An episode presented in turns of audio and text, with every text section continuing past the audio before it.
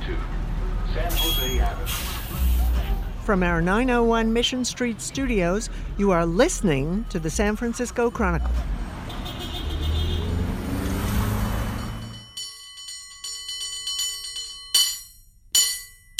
Welcome to Total SF and welcome back to Independent Bookstore Tribute Month to my wife, librarian Kelly Hartlaub. Welcome back to our living room. Oh, thank you. Our living room slash your office space slash seventh grade classroom. Seventh grade classroom. I am now sharing the desk with my son. I gotta say, from the seventh grader, from you, from me, a lot of excitement in our household about the next guest on Total SF, beloved author and graphic novelist Raina Telgemeier. Oh my God, I was so I'm I'm starstruck by Raina Telgemeier. She is one of my all time favorites. Yeah, she's a superstar. Um, her fifth original graphic novel, Guts, came out last year about her middle school battles with anxiety and panic attacks. And it was like the best selling book in the nation. Not best selling kids' book, not best selling graphic novel, best selling book. And Stephen King and Malcolm Gladwell had books out that same month. It's amazing. Yeah, I mean, she is absolutely gigantic.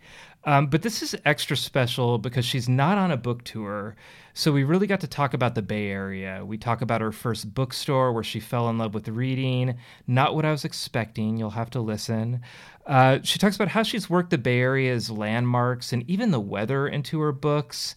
And we talk a lot about indie bookstores, specifically Green Apple Books on Clement in San Francisco, where she still signs books for mail order. Wait, what? Yeah. How, she- how can she? I mean, that's a lot of books. yeah, she's sold, I, I think, around 20 million books, like worldwide. Now, not all of them have gone out of Green Apple Books, but a huge number. And she'll still sign a book. It's on her website. If you want a signed book, get it out of Green Apple. Green Apple will mail it anywhere for 99 cents.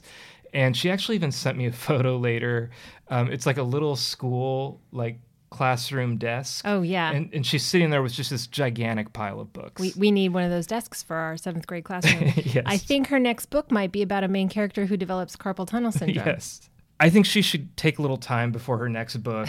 Um, I think like a few years between books because she's earned it. She works really hard. I've seen her at a middle school event, and she talks about it in the podcast. That imagine being like at a at a rock concert and performing, and then when you're done, meeting every single person at the concert. Yeah. that's what she does. Energy is up. Um, our son kind of walks into the podcast. He was invited, but uh, and you get a taste of that in this podcast. She's just wonderful. Um, I really love this interview. I can't wait for you to hear it. You haven't heard it yet, and I can't wait for all of our Total SF listeners to hear it and support independent bookstores. And I think she really gets that message across. Can't wait to hear it. Raina Telgemeier coming up. I'm Peter Hartlaub, and this is Total SF. Thank you very much.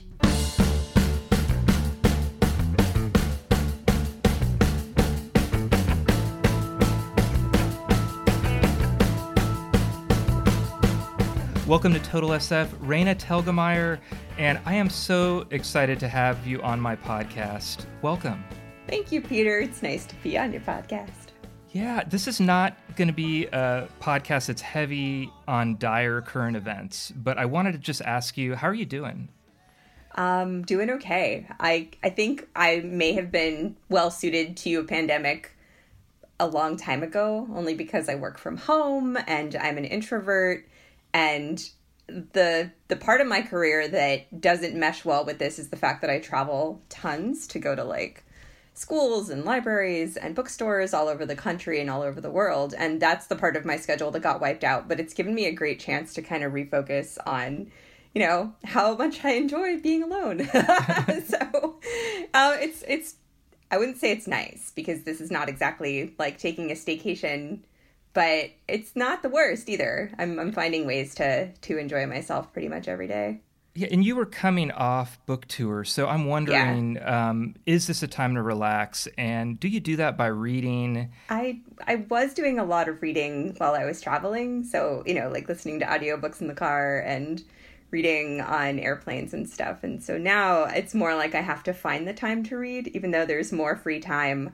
Um, I'm finding it's my favorite way to wind down at the end of the night and to, you know, wake up in the morning sometimes. I, I just assume you're reading graphic novels too, but maybe you're reading historical nonfiction and that's all, and I don't know it. Do you tend to read a variety, or, or are you, um, you know, reading YA stuff while you're not writing? All of the above. I, I do love comics and graphic novels, but it seems that when left to my own devices, I listen to people's memoirs and I listen to a lot of nonfiction that has to do with like social psychology and like the internal state. And I don't know if it's because I just came off of writing a book about those subjects and about anxiety that now I'm still sort of in like study mode or or to be honest like now people want to talk to me more about things like anxiety because I wrote a book about it. And that's So your book I've- Guts. That's your my book Guts. book. Yeah. Yeah, which is about my my childhood and having a panic disorder and then sort of living with that for the rest of my life. And uh yeah, so so so people now want to talk to me about it. So I'm like, uh oh, I'd better read a lot and study so I sound like I know what I'm talking about instead of just relaying my own experiences. But I just listened to um, a book called The Deepest Well on audio, and the author of that is Nadine Burke Harris, who helped to establish the Center for Youth Wellness in Hunters Point. Um, and they studied childhood adversity very uh, carefully over the course of many years there and learned a lot about how, you know, where you grow up and what your your life is like and whether you're in a great neighborhood versus a neighborhood that has, you know, shootings on the street like how how much those things are going to contribute to you being traumatized or your susceptibility to illness when you're older. And i think this is just something i've been interested in a long time but the book was recommended to me. And i not only did i feel like she just beautifully addressed this subject and has been interested in it for so long but she's just a really cool person. So i felt like we were buds afterwards. And then i and then i learned that she was uh, elected to be california's surgeon general. So she's my favorite person. Nice. yeah so so i really enjoyed that. And um, i'm also listening to becoming right now by michelle obama. And i feel like it's the same thing where i'm like we are definitely best friends right now. And it's it's like nice to go back in time to when we were all feeling like politics is an awesome place and we're all feeling so hopeful and we're all so optimistic about things. And uh, i don't want to dive into politics too heavily right now but there's like a little tear running down my cheek Oh, as i yeah. listen to it no, I mean her her DNC speech was so great. And have you listened to her podcast? The i have yeah yeah, uh, the first one with Barack Obama just was just like bomb for my soul in 2020. they're just Yeah. they're the cutest basically and i and i i don't know i just respect and admire them so much but um i have been reading a lot of comics i'm not reading novels for some reason but i'm reading graphic novels and i've been working my way through the strangers in paradise series by mm-hmm. terry moore which came out in like the 90s which was around the time that i started getting into independent comics but for whatever reason i never read Strangers in Paradise. Maybe because it's it's definitely an older skewing series and I've always gravitated towards the young stuff and towards the YA audience material, but I'm loving it. It's so it's so comprehensive. It just it just dives into like relationships Yeah. and also murder, but I I read the murder parts quickly and then come back to just like the friendship and have you have you read Strangers in I, Paradise? I have not. Um, Oh, man. So much of my uh, comic book reading I read right up until about 87, 88, and then Mm-hmm. stopped for for dumb reasons. I mean, you know, social reasons. I, I liked it. I just my social circle wasn't doing it. So um, late in high school, I stopped reading them and and started again in the 90s, uh, late 90s, and just everything since then. I'm going into comic book shops and finding all this stuff I missed. Yeah. So I will add that to my list. And I'm starting to read new stuff too. I, I just read this is uh sorry, I'm holding it up, but the Satchel Paige. Oh, that's one it of my dad's favorites. Oh, it is so fantastic. I put it on like my top five ever. Um, so I've been reading some new ones, but that's kind of new. I, I do a lot of catching up on the stuff that I missed when I wasn't reading comics. Mm-hmm. Yeah. I I also I also just read a book called Duran Duran, Imelda Marcos and Me, which is by Lorina Mapa, and it's it's a memoir about her childhood growing up in the Philippines during the People Power Revolution. Is it And- is it graphic novel? Yes, it oh is. wow, I'm in. It's really cool. just the title. You had me at I know. It's like if you're our age and you remember those days. So it's yeah, I really like that one too. Um, and then I the last the I'm I'm not done with it yet, so I'll I'll put it last on my list. But I'm reading a a YA graphic novel called Beetle and the Hollow Bones by Oh. Aliza Layne, and it's like the perfect Halloweeny, witchy, gobliny, like adorable, uh, learning how to do stuff coming of age graphic novel. I I'm think it, loving it. It's so important living in the Bay Area, and I think people outside of the Bay Area don't understand this. But there's there's very subtle shifts in um, the weather and the atmosphere, and those are even those are changing. They're different than when I was a kid. So to get into Halloween, I feel like I have to like put wrap lights around something, you know, and, and get the jack o' lantern. Otherwise, it's just it didn't happen. You know, you can just miss it entirely. It's very subtle. I know, and I I grew up here too, and so I always associated Halloween which with like summer weather mm-hmm. because this is usually the sunniest time of the year in this area and everything leading up to Halloween is like fog and cold and wind and just like mist in your face. Like that's the summer vibe. And then Halloween is like when you put your sunglasses on. Um and and yeah, so it's it's different here. We don't get the the fall leaves. We don't get that change of the seasons, but I've I feel like I'm pretty attuned to like what position the sun is in the sky Yeah. and what time the sun is going down. And so as soon as it starts to get early or dark early, I'm like, "Oh, Halloween is coming." so yeah, it's um and the the book that I wrote that sort of makes or takes the most advantage of that is my book Ghosts, which takes place in sort of a fictionalized Half Moon Bay, I felt it was like Half Moon Bay, Bodega Bay, and I don't know. Monterey. Yeah, yeah. uh Santa Cruz. Yeah, it's it's just like I just mushed all of the towns that are uh on the on that part of the coast together and and came up with a fictionalized one where ghosts absolutely exist. I, I appreciate that um, your characters wear layers even when it's summer, which I think Yeah. I think your readers who are like on the East Coast must wonder what's going on that there are no seasons in your books. But I'm like, no, that's what it's like. My uh, editor, who's a New Yorker, like longtime New Yorker, he was like, you know, in Smile, which takes place over the course of five years of my childhood, he was like, we don't really understand how the passage of time works in this book, and it doesn't seem like anything ever changes or you're getting older. I'm like, yeah, welcome to San Francisco. Thank you. Yeah. So you're absolutely right. It's it, there's always a jacket Yeah. and a hoodie. So you you grew up um, uh, Parkmerced or or near Parkmerced. Um, yep. Do you remember what like your first experience was just getting into reading? Was there a moment where you suddenly decided that you like reading, and do you remember it? Uh, I remember bits and pieces of it. I mean, my my parents are both book people and writers and teachers, and so they they had tons of books in the house, and we were my brother and sister and I were all you know read from the time we were infants, and I remember watching cartoons, which I also did a ton of, and at the end of the cartoon they would show like a couple of credit cards. That's not, that's not what's what, what are they called? Title cards, like Yeah, yeah. with the credits on them. You know, Yeah. it's a card, but it's not called a credit card. Um, and and looking at you know what would have been people's names and their credits, and me thinking someday I'm gonna know what that says. I can't wait till I can I can decipher all of those mysterious shapes.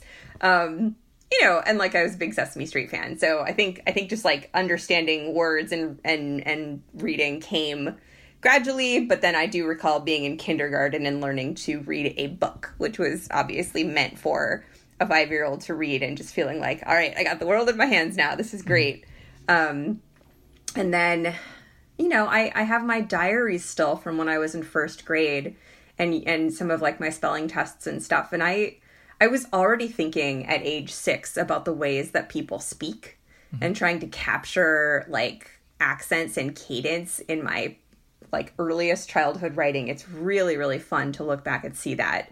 Um, and I remember going to bookstores with my parents, and it was something we did. And the first bookstore that I had a relationship with was the student bookstore at San Francisco State University. Oh, that's awesome. Yeah. because I mean, my right dad there. was a professor there and it was yeah it was like four blocks from my house and so he would like pick me up after school and my bus stop was on the campus and he'd be like you want to go to the bookstore? And we'd just walk over to the student union and then pop in. And i don't i haven't been there in a while so i don't know if the architecture is still the same but it had these big like uh concrete beams and like all these weird angles that that ran through it and like just big picture windows. The light would just stream in in the afternoons and we would just spend hours.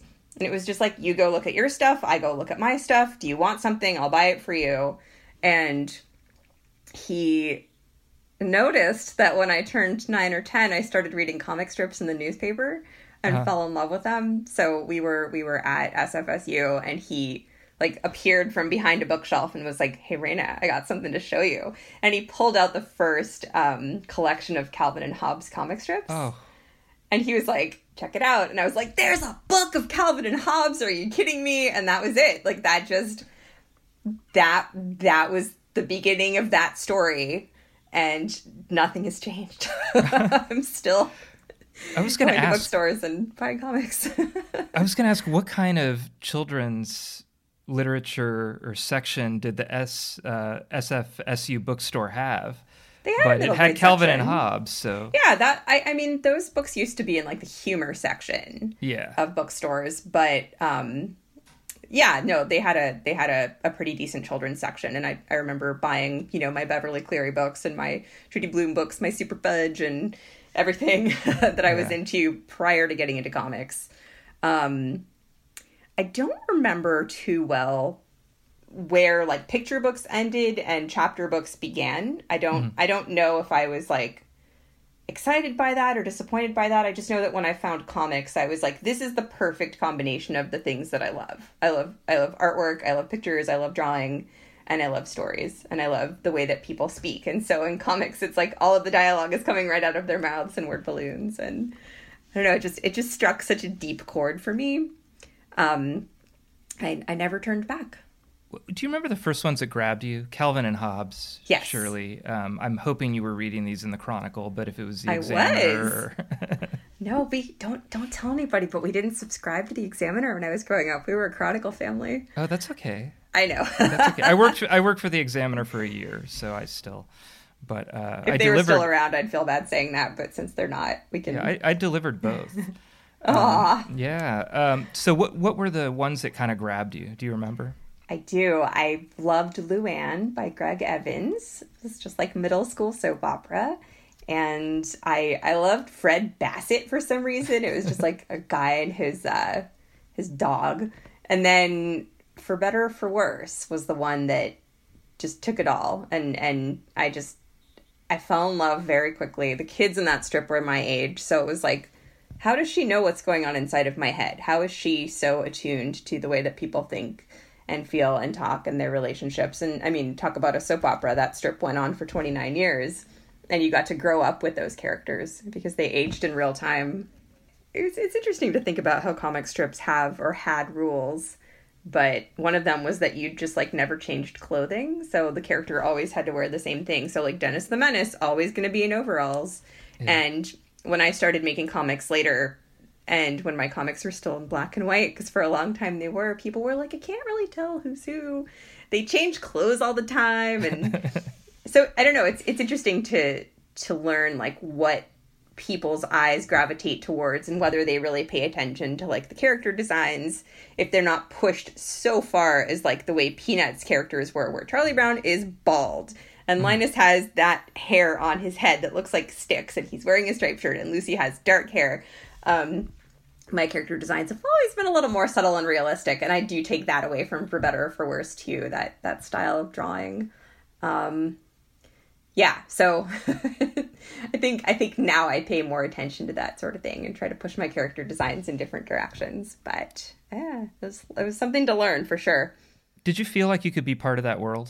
I mean, was that what you wanted to do? Is make a strip, or did you feel like what you wanted to do and what you were good at and what you could do could be a career? I tried. I tried to emulate what i liked and it never really worked for me. Like writing punchlines was difficult and knowing that you had to come up with a punchline every single day of the year and that there were no breaks and that you had to be working what is it like six weeks or six months or so? It's, you're way way way ahead of schedule. So it's hard to be timely and i think now like the way that people work on comic strips a lot of them are you know being published online instead of in papers. So the way the syndicate happens it's it's very possible that things are happening a little bit tighter now. So you can kind of keep up with current events better. But yeah i i tried it and tried to like show my classmates and my family the comic strips i was writing and i never got a laugh out of anybody they were always like haha that's nice. That's cute. That's funny. When someone says that's funny that is not the same as a person actually laughing at a joke. So i had a lot of had a lot of those like sort of lukewarm responses. And so i was like ah i'll never be a cartoonist. This is terrible. Um, and the only other option that I knew of was to draw superheroes, and I didn't. I didn't really get into reading superheroes for whatever reason. I didn't start going to comic book shops until I was in my twenties. So mm. what I what I knew was comic strips, and then started reading a little bit more Indian alternative stuff when I was a little bit older, and started to see like the different formats that were available and the different types of publishers that were out there, and I think the label over all of that was just indie comics. So mm. I thought, okay, I can be an indie cartoonist, whatever that means. I'll I'll sort of just figure it out. And after college, most of what I did was to draw like short story comic book pages. Mm-hmm. And then I published them as mini comics. I was just Xeroxing everything. But I was able to sell them at local stores like Comic Relief had a little box with my name on it that was like, here's the little tiny Raina Telgemeier section. and I remember seeing that. This would have been in like 2003 or something. And I was like, I know that I've made it because I have a little box at Comic, Ex- Comic Relief.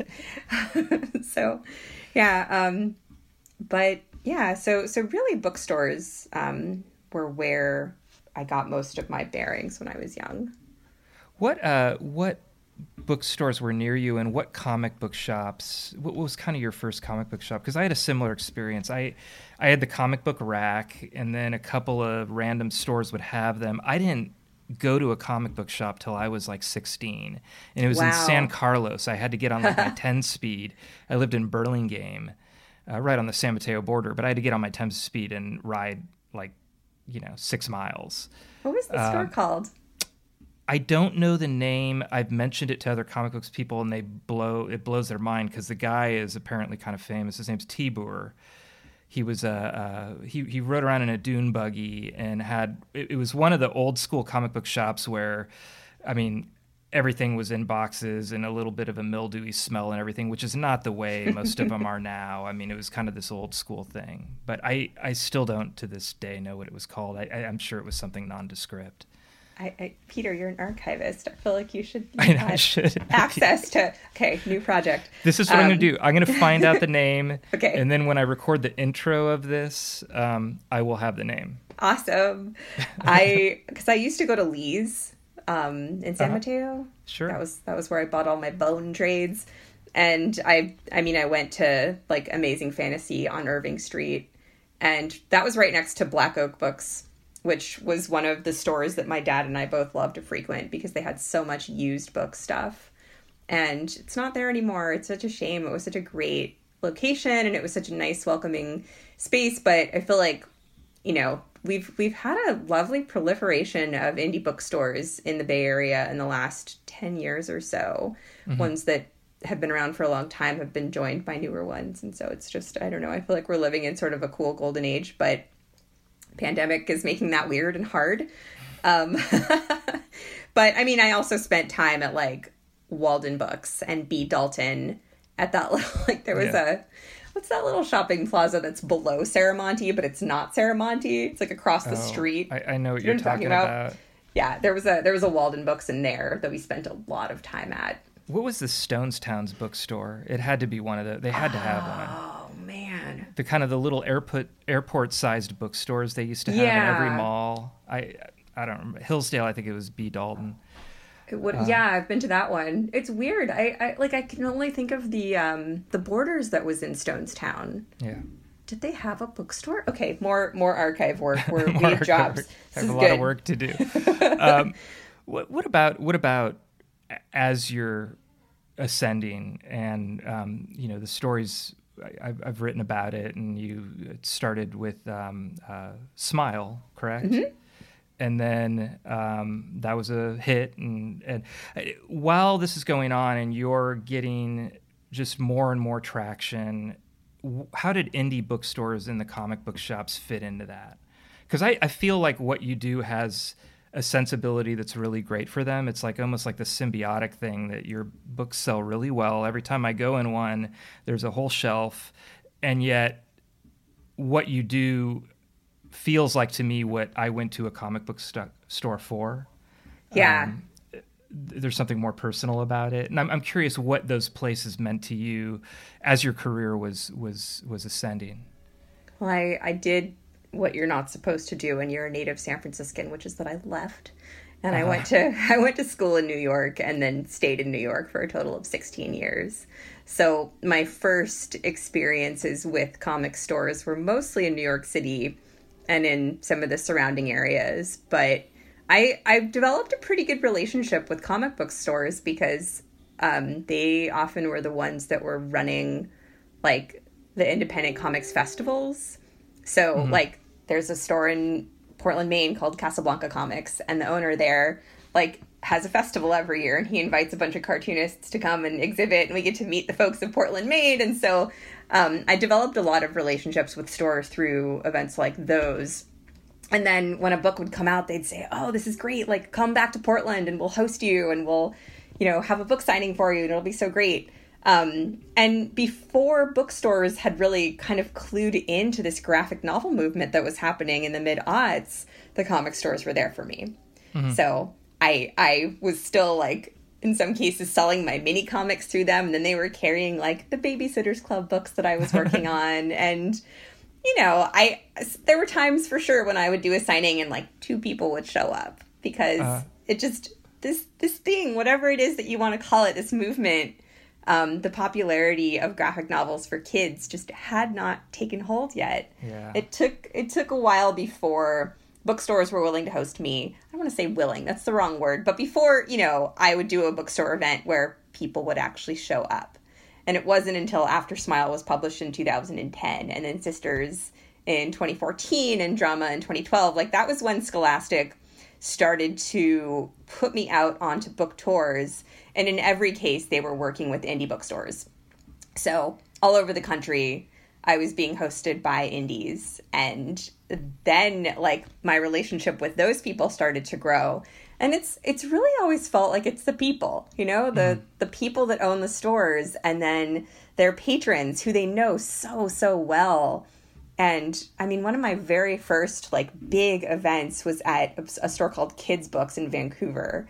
Mm-hmm. And they just they know like every single kid who lives in vancouver and every parent to those kids and so they were like you haven't heard of this book yet but this is what it's about. This is why you're going to like it. This is why you, you should invite your friends. And you know, I hadn't I hadn't had a lot of experiences with with big events. This is in 2011 and I showed up for the event and there were people waiting outside to get in and they went all the way around the block. I oh, think Like I a think, Star Wars film. Basically i think they said it was like 125 people and it just it was like completely unprecedented. But they had also designed like a huge window display and they just they just pulled out every stop and i was like oh my gosh this is what it means to be an author and to have kids waiting to meet you who have photographs of like their birthday cake that they had this year where it's like the cover of smile is on their cake.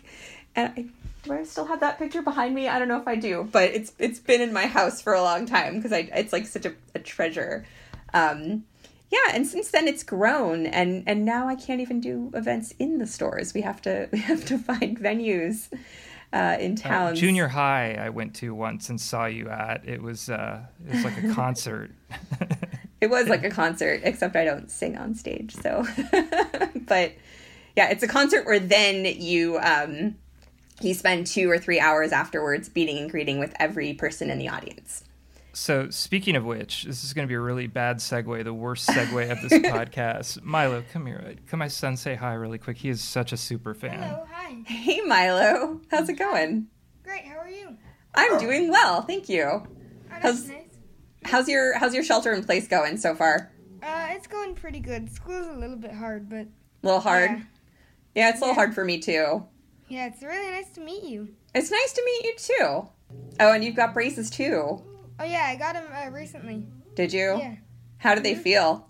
Uh, anyway, I would, I would probably be a lot less confident if I hadn't read this, but Oh, hey, that smile that you just happen to have right there in front Yeah, of you. How exactly. convenient. I have, I, we have actually, we have all your books. yeah, I, I So. think that's. Oh man, you guys are the best.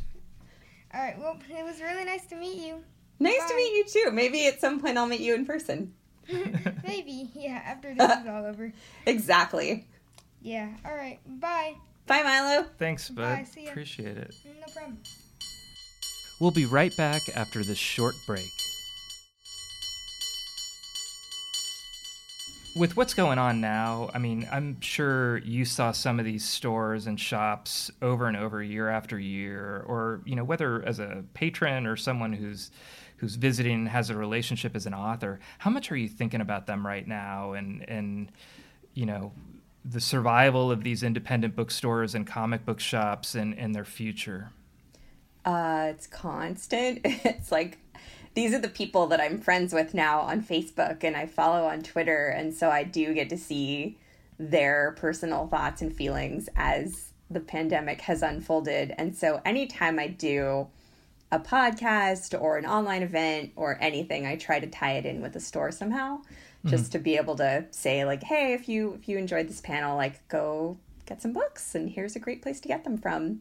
So yeah, I mean there there are so many stores. I wish I could do an event with and for every store, but you know, I still I still am able to work with Scholastic to make some of that happen, and I still do have, of course, my indie store here in San Francisco that I work with. So I you can still get signed copies even during a pandemic. So I think that's amazing because I, you know, any bookstore I go to now, your book is everywhere. Um, I, I don't know what the sales figures are. I will research that too. But the last time I wrote a story, I found them and they were incredible. And yet, Green Apple Books, anybody who wants to order a book there can get a signed copy. Um, and that's been going on for how long? How did that relationship start? Um, I had been a customer of theirs, probably starting in high school. Um, I had a, a boyfriend who lived in the avenues. So when we were teenagers, we used to just like bum around on Clement Street. And so just like many hours passed in the stacks at the bookstore. And then A lot of Toy Boat, a lot oh, of uh, Toy Green. Boat, R.I.P. I'm so no, it's sad. back. It's Oh, back. it? I got good news for you. Oh my gosh. Is that It, it's got a new owner. It's Toy Boat by Jane, but it's Jane the Bakery, who's a local. I love Jane the Bakery. She bought Toy Boat. I am so San Francisco happy right now. This is little awesome. less, little less clutter. I, I loved the. I think it was the Fink family, but it's a little Uh-huh. cleaner now, and it's open, and they're serving. You're going to get to go back to Toy Boat next time you Oh go sign six thousand books at, at Green Apple. This is so. I'm so happy to hear that. Okay, great. Well, my days, my days made. let's describe green apple to people because i it, it was uh, let's do it together i i lived um, when i came back to san francisco in 99 i lived three blocks from there i stayed with my aunt before i got a place um, and working for the examiner and then later the chronicle but green apple became i mean just my second home i probably went three times a week and i think it's a really unique store and it's special in that i still couldn't draw a map of it for you Right. um, it's sort of a labyrinth-like bookstore. It may be the biggest bookstore. Um, you know, I don't know if City Lights is bigger. Or It's there's got one. a lot of square feet. I mean, it's kind of like the Winchester Mystery House of bookstores. Where Yes. there's there's Yes. not like two distinct levels. It's kind of like four and a half levels. There's mezzanines and there's creaky stairwells and there's like scary hidden bathrooms and stuff. It's amazing, and Yeah. it just it it just feels like a place of discovery. Like you think you know what you're getting when you walk into a bookstore if you're if you've only ever been to something like Barnes and Noble. No disservice to Barnes and Noble. I love Barnes and Noble, but when you walk into Green Apple, you're just like, what is this magical mystery place? so many bookstores now and and I don't blame them. I love them. I have one locally. I love Books Inc. in Alameda, Oh, they're but the they're like kind of got the open floor plan, like the open kitchen. Like everybody's Mm-hmm. got the open kitchen now. And it's the open floor plan and everybody can see each other and you can fit you know 150 people in maybe for a book talk green apple uh, heather knight and i were going to do something there and we're like oh you know how many hundred they're like no like 25 And I'm like, Yep. you have the you have the biggest bookstore but it's because it's as you said kind of there's just this place of discovery it is. and you were going yeah, there as a teen I was. And then I did an event with them right after Smile came out. I was just doing like my own little book tours and it was great. Like you said, I think about 20 people fit into their event space and it was like all my high school friends. And so I, I there's there's not even a place to put up like a screen to show slides. So I just like brought my laptop. like here you guys. Thanks for coming. Um it was it was adorable. And then I did another event with them in 2012 with a couple of other graphic novelists that we were it was an official scholastic event. So they just they've just been with me for quite some time and then uh, when i moved back to san francisco in 2015 i had been working with a store in queens which is where i lived. It was the astoria bookshop. And they moved into astoria uh, just a couple of years before i moved away. And it was it was just like oh hey my neighborhood has a bookstore. Cool. And so i can like be their one of their local authors. This is great. So i used to do sign stock with them and it was like a one and a half person operation for the first several years. So I just had a great relationship with the bookseller there. And then when I moved back to California, I was like, okay, I need a new one. Who's it going to be? And me and the rep at Scholastic, like it wasn't even a conversation. We were like, it's Green Apple, and they, I, I, I had an apartment not too far away, so it was easy for me to just pop by, and it just, you know, it just became like my second living room. And this was right before Ghosts was published. It was between Sisters and Ghosts. And so I don't know. I they started selling my books online, signed, and I started doing like big promotions at Christmas time where we'd say, "Hey, if you want a signed book, personalized and drawn in, you know, this is where you can get it." And they I don't know if this is a good business model or not, but they will ship anywhere in the country for 99 cents to this Wow. day. Yeah. So so that's awesome. Right? Like that's that's a great incentive for somebody who lives in new hampshire to want to buy a signed copy of a book. So we got just like slammed with requests and that's not a bad thing. You, you say it's not a bad thing but i mean how, how many how many thousands of books is it? At this hundreds? point i mean at this point it's been multiple dozens of thousands probably but how do you do that? Is there a truck involved? I mean, what- No, just really strong backed booksellers. Um in small rooms always. No, they they have one of their one of their rooms has this little like school desk in it.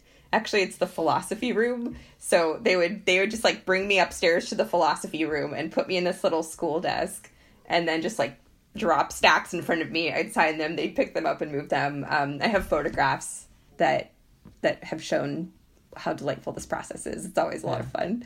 Um, yeah, and they've they've hosted several of my book launches here in the city, and uh, yeah, it's it's they're they're indispensable, and they're just they're such a part of like San Francisco fabric, and just everybody who works there is lovely and interesting.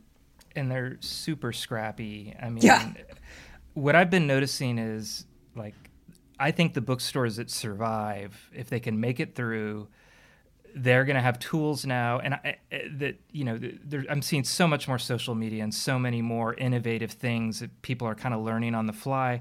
The other thing is, is that I think, and I want to get this across with these podcasts, and I've been saying it in every one, that people need to know they can pre-order at an independent bookstore. I think there's this mentality that you can only pre-order on a certain website and you can go to your local indie bookstore and make that the place that you do all of your pre-orders. And i have had wonderful experiences. Mine is books inc but i, I do go out to um, you know flying colors comics and i go to green apple when i can. And and these places like can do a lot of the things that m- maybe some of them couldn't have done five or ten years ago but they're getting scrappy.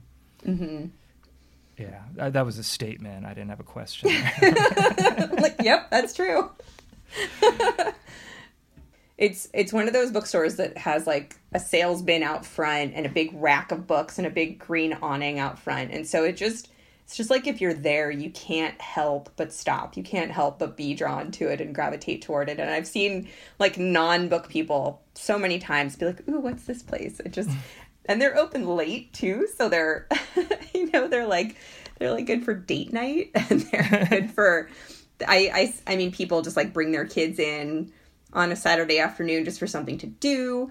And I, I, feel like this bookstore exemplifies what it means to be a pillar of your community because they get to know their customers, they get to know the authors that live nearby. And I mean, I will pass by other famous local authors when I'm there, just they're just shopping. And you're just like, oh, hey, Lemony Snicket, how's it going? hey, Wendy MacNaughton, how are you? Like, it's it's awesome. And so I don't know. I think I think when you grow up with something like that in your neighborhood, you're you're never not going to want to go there when you visit home or you know to take your own kids there and uh, long live Green Apple Books. I, I hope yeah. they never leave. And long, that's long live Green Apple. The the the likelihood of that even during these struggling times seems possibly like it could work out because they've got now two satellite locations. Mm-hmm um, they opened books on the park right around the corner from where Black Oak Books used to be. So I'm like, okay, finally, like my my Sunset District bookstore is back. Um, and I, I love that neighborhood, dude. That's probably my favorite neighborhood in all of San Francisco. It's like the Ninth and Irving corridor. So get my books, get my ice cream, get my grapevine, get on the get on the the train, and you know Golden Gate Park is right there. It just ah ah. lovely. Go to the aquarium afterwards. I don't know. I'm I'm a nerd for San Francisco, so it's it's all just it's the best. I've been biking more, and that's opened up the city for me. Um, nice. Just di- di- discovering all these neighborhoods. Um, well, yeah, I hope people adopt a bookstore. Um, adopt one near you. You know, if there's a bookstore near you, even in the pandemic, you, a lot of them are doing curbside service. Some of them you can go in now if you're comfortable with that. But um, I hope people use this time to adopt an independent bookstore. And if not, go to Green Apple. It's worth the trip. destination bookstores. There should be destination bookstores like destination restaurants. And if you don't live here, you can go to their website and they will ship you anything for 99 cents. Signed yeah. by Raina Telgemeier. Yeah, that's a true too. Yeah. Just one more question. You've been very generous with your time. Um, I wanted to just ask you about the Bay Area and the sense of place in your work. And it's kind of a bookend because we started with that. But mm-hmm. um, I, I love that in Smile, just in the middle of Smile, Loma Prieta happens. and, it does. And, and I'm sure, like anybody who doesn't live in the Bay Area, I, am sure you've had questions about that. You know, did that really happen? And, oh yeah, it happened if you lived here. Um, but Sutro, you'll you'll you'll just you know flipping through the book, and there's a panel with Sutro Tower in there. And I just wanted to ask you about the Bay Area and that sense of place in your books, and and and. Uh, where that started and if you see that continuing. It started with nostalgia because I was living in New York when I started writing these memoirs and I missed home so much but didn't really know how to articulate that. And it's it's you know, it's a complicated relationship. I hate the fog here. So I'm I'm like I love San Francisco, but I hate the weather except for on those like nice days in September like today where it's beautiful. But um so so just finding ways to illustrate that was really satisfying for me. So i found myself just like looking at old photographs and being like oh my mom's house it's so dorky but i love drawing it. And just trying to capture the spirit of the place which i don't know I, it turns out this town is not like any other town. And i took it for granted until i was away from it and then realized how much quirk and how much charm and, and delight it had. So i've really started to enjoy the interstitial illustrations between the chapters in my stories where I just go for broke and it's like, yep, here's Sutro Tower and like the fog rolling over the hills and into Noe Valley and stuff. And um yeah, it just it just like scratched such an itch. And then I moved back and continued. And so now it's less about nostalgia and it's more about accuracy. Like, okay, I can go to the place. Oh no, they've changed the architecture. Hey friends, does anybody have photographs that they took during that time? And so it you know, it just it's like going on a little history project. And I'm sure you can relate to that as a journalist where you're you're like digging up facts and and looking for old photographs of a place just to kind of give the reader the flavor of what you remember. Oh, that's my thing. I mean, I know. My, my favorite my favorite stories are the ones that are right in that sweet spot that you can't Google them. So it's like, remember that time that William Shatner wrote a killer whale at Marine World? And it's like that didn't happen, and then you Google it and there's nothing there, so it's myth. Right. And there isn't that much myth left in the world, but when there's myth and it's in your backyard, then you're kind of recreating something almost like it's new again. I don't know how to describe it, but Yeah, um, there's. Betty, I couldn't describe it with words, but I could probably illustrate it somehow, and people would just be able to feel it. So, so when I illustrate the Area, I'm trying to capture a feeling, a mood, a smell, a light source. You know, all the all the different really intangible things, but you know, I can look at a painting from the 1700s and I can feel those things in a single image. So why can't we do the same thing through art now? And I like the idea that illustrating San Francisco in 1989 and talking about an earthquake and now, you know, 20 years later, kids are reading about it and they're like, "What is this earthquake?" And I'll have I get I get these cool um, letters and and stories from like parents and children where the kids are the age that I was in the book which in Smile is like 11 and 12. And their parents are my age, just because of the way the timing has worked out. So their parents are all about the same age as me. So, like, suddenly the kid is like, hey, mom, is this, do you remember this? And the mom's like, oh my gosh, let me tell you a story. And then the kid's mind is blown because they're like, you were the same age as Raina when this happened? And Raina's your age now? Like, kids, kids don't believe that I'm a grown up. So when I, when I like walk onto the stage, they're like, what? how old are you oh my gosh you're my mom's age and it just it just cracks me up but i like that it opens up that conversation i like that kids and parents are able to you know put themselves in each other's shoes and talk about an experience and it, it just it just sort of comes alive for them so yeah uh, call it nostalgia call it um whatever you want to I don't I don't want it to be like sappy nostalgia. I just want it to be like, you know, it was cool. Here's the deodorant brands that we used in 1989. and like for my for my parents and adult readers who are who are enjoying the books alongside their kids, they're like, "Yep. I remember how that smelled." Yeah. Teen spirit. So yeah, Well, it's I- it's been fun. yeah, no. That's I- what that's where I wanted to go with all this, Peter. Was I'm going to talk about deodorant based on your question. so brought it brought it where I wanted to bring it. Well, the Chronicle archive is open to you if you ever need it. All we have an intact archive. It's a magical place. It's it's amazing what's in there. It's like frozen in time. We had these librarians and photographers, and they were like a religious order. I mean, they just it's all there, you know. Thank you so much for coming on. I went way over the amount of time that I said I was going to. Um, I just I think your books. It reminds me of Judy Blume. And when I was a kid, I had my parents, I had my friends, but I also had Judy Blume kind of speaking truth and getting me through some things that I don't know what to say except it made me feel okay. Yeah. And I, I realize, I mean, I don't know if it's going to make it in the podcast, but my son just got orthodonture and came up to the microphone and is talking about how, you know, he related to your book and it made his experience easier in a way that I couldn't have helped him. And I don't, I didn't want to say all this in the beginning and make the whole thing awkward, but I, I hope, I hope you realize, you know, that's just helping so many kids and it's such a good thing. Um, and uh, certainly something that's been special to our family. And I really appreciate you coming on. I think you do incredible work. Thanks. I, it, it makes me happy for sure. Yeah. So um, hope you'll come on again, and uh, good luck with whatever you've got coming up next. And uh, thanks a lot for coming on Total SF. Yeah. Thanks, Peter.